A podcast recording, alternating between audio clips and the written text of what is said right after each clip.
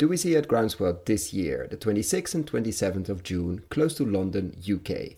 Many friends of the podcast will be there. John Kempf, Abby Rose, Benedikt Bösel, Henry Dimbleby, Claire Hill, Russ Carrington, Andy Cato, Tim Coates, and many, many more.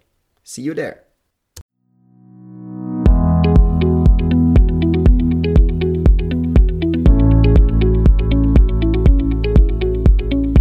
What we learned in 2023 about cooling the planet, food as medicine, regenerative renaissance, indigenous knowledge, and decommodification.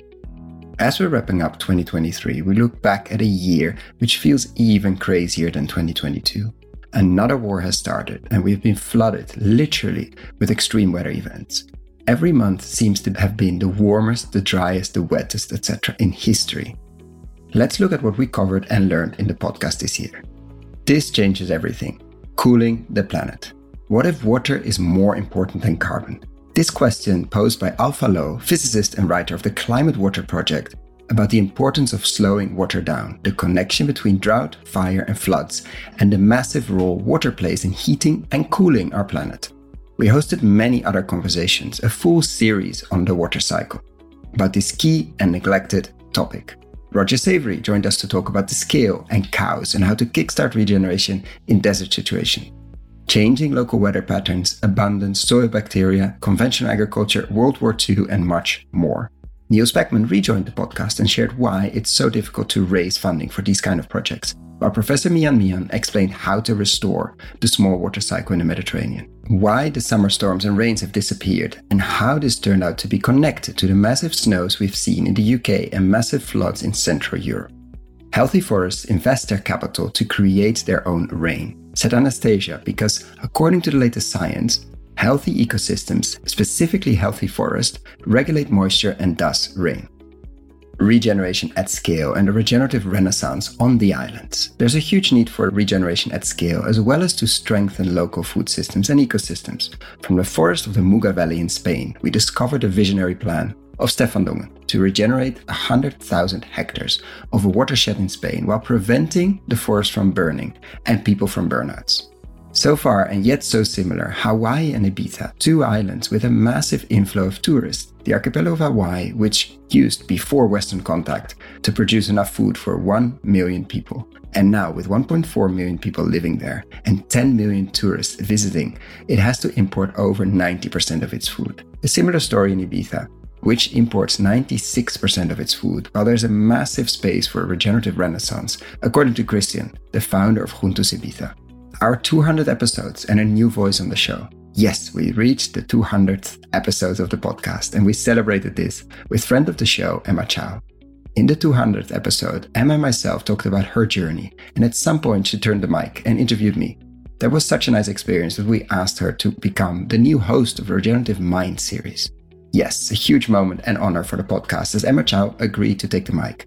And we are already halfway through the series, discussing the mindset that enables people to serve as regenerative leaders for a radically better food system. If you want to change your view on cacao, listen to our conversation with Lawrence. Two Women for the Farmer's Philosophy series. The experiment that started at the end of last year, 2022, with Jeroen Klompe of having a video series sitting down with farmers who are pushing the boundaries of regenerative agriculture and taking time to explore much more than soil health continued this year in 2023. We sat on the beautiful and full of life fields of Bodemzicht Farm in Nijmegen, the Netherlands, and Amadeco, Agricultura Sintropica in Depressa, south of Italy. With Anna van Leeuwen, we learned about the non existent divide between nature and culture, nutrients food as a basic human right, minimum wages for farmers, and true cost economy. With Diana Andrade, shared her personal journey, explaining how lessons and practice learned with Ernst Götsch altered her view of landscapes and challenged traditional notions of competition and scarcity in nature, going deep in nutrient density and quality. In 2022, we also started a long journey, which hasn't ended yet, to find out more about the connections between healthy farm practices, healthy soil, healthy produce, healthy gut, and healthy people. This year, Nutrient Density in Food series featured the work of the brilliant minds like Stefan van Vliet, who is running the world's first randomized clinical trial of 14 weeks comparing a whole diet of supermarket food versus food grown using agroecology and regenerative practices. Brilliant minds like Aaron Martin and the Fresh RX Oklahoma program provide nutrient dense fruit and vegetables to 50 people with severe diabetes for 12 months. This saves the state of Oklahoma $750,000. I just repeat $750,000. You want to work on nutrient density? Start with animal protein. It's the suggestion of Eric, Eric Jackson, who rejoined the podcast, who also talks about the dark matter of nutrition. Jasmine brought us into the deep nutrient research on a 350 hectare commercial arable farm, with everything from counting worms to sap analysis. And Olivier Husson, who is involved in the absolute cutting edge science on photosynthesis and nutrition, and also climate.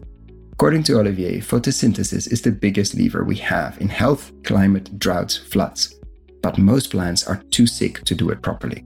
With Tina Owens, we learned why life cycle assessments, LCA methodologies, are broken and how it's possible that only 1% of the nutrition data is tracked on food labels. Ding, ding, ding, ding, ding. This means lots of opportunities for companies. I just care about getting everyone a carrot. Right now, a lot of people don't have carrots. Sam Kass, former White House chef and senior policy advisor for nutrition of the Obama administration, raised the next key element of nutritional value the crucial point of food accessibility. Indigenous on the teaching seat, always exploring the world of food as medicine, Zach Ben founded with his partner an indigenous baby food line created by farmers and new parents to increase access to traditional foods in early childhood. We talked about the role of farming and stewarding the land in Navajo Nation and the role of nutrition and health with newborns.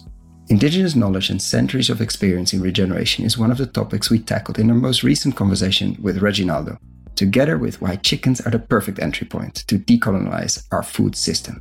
And Lucho, which told the story of the Agua Tierra work in the wetland ecosystem in Mexico, where indigenous people showed us how human intervention can have a positive effect on biodiversity, food production, and transportation. We can be a positive keystone species are beneficial keystone species. Indigenous water management and how satellites can help restore ecosystems and manage landscapes while making water our friend again is at the core of Ish and Lenka's interview. It's time for decommodification and people must play a role. Platforms showing the way are there. OMI is betting on radical transparency and on showing exactly how much farmers, makers, and brands make as the key to more consumer demand CrowdFarming instead, after building a regenerative movement by connecting 350,000 consumers directly with 250 farmers, is now getting ready to really push further into impact and the regenerative transition.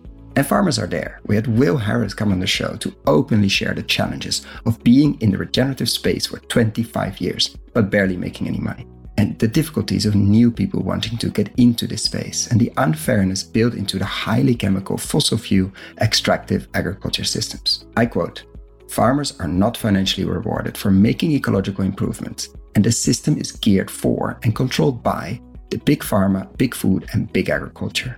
Miles away in another hemisphere and an ocean in between, Angus McIntosh, regenerative ag pioneer and former Goldman Sachs banker, shared similar challenges, discussing building personal brands, stacking businesses, markets, carbon, nutrient density, cobalt, chemical based fertilizer, and large distribution. Distribution actually can be boring, but it's key, and together with storytelling and paying farmers invoices on time, according to Stang, building a brand and packing boxes is Boerschap's way to make sure they're going to be there in two, five, or 10 years so the farmer can invest in long term regenerative practices. And corporations are there too. And there's caution and excitement for big corporates being in this space as we unpacked with Karen and Ethan. They can play a crucial role in speeding up the regeneration and scaling regenerative practices, as we saw with Paul Greive, who shared his Pasturebird case. Not many can say that they built a successful pasture chicken operation, sold it to an 8 billion a year chicken company, and after the successful exit, continued from within this massive corporation to scale pasture raised birds to millions of chickens. But big, big warning. 2023 was also the year where we saw companies like Bayer and others to claim that they are part of the regenerative future. And more importantly, their products are a crucial piece of the puzzle. We've seen this before with tobacco and fossil fuel. Don't fall into this trap. They only want to confuse, they want confusion and mostly delay, which means extra revenue from chemical fossil fuel based poison. And when shit hits the fan, we can share common ground. Aside from Peter Byck, we hosted the creative minds of two other documentaries, Holy Shit and Common Ground. Fides and Jana created a documentary on how shit can feed the world. Actually, how our shit has to feed the world, because this is a crucial gap in our circular food system. The need for a mindset shift and the technology needed. Quote from the makers of Common Ground If you like sick people and if you like climate chaos, by all means continue to invest in chemical agriculture because that's the direct result. If you don't, and if you want to course correct, and if you have the ability to do that, we can show at this point regenerative portfolios, just like at the beginning of renewable energy, that are outperforming the chemical portfolios. These are the words of Josh and Rebecca Tickle, producers, directors, and writers of the movie Common Ground and previously Kiss the Ground. Dig into the conversation with them, discovering the role that Laura Dern and Leonardo DiCaprio played in Kiss the Ground going on Netflix. Food choices, environment, tax and health, chemical agriculture, model going bankrupt, and much, much more. Regenerative Investments, RFSI coming to Europe and Groundswell 24. Furthermore, we hosted Randall Breen from Australia, who shared his holistic investment approach, and we had a long conversation with Ivo and Philippe of Climate Farmers about their latest investment and if we can call that regenerative. Are you keen to learn more about investments in the regenerative food and agriculture space? Regenerative Food Systems Investment Summit, RFSI, is coming to Europe and it will be held in Brussels on February 28th and 29th. Another event we look forward to is Groundswell, which will be back in the UK on 26th, 27th of June 24. Put both of them in your agenda. We're actually at Groundswell in 2023 this year, and how amazing to be back at the festival after four years, and an honor and honestly a lot of fun to moderate the conversation with two wonderful human beings, Anne Biklé and Zach Bush legendary conversation. Almost at the end of the year, we released something very special the learning the fascinating story of Drawdown Farm. Our long interview, I think it's an hour and a half, with Taimur Malik, the former Wall Street banker. We covered so much from vermicompost to GM cotton, from John Kempf to regeneration they started in the Pakistani desert. But we still only scratched the surface in an hour and a half.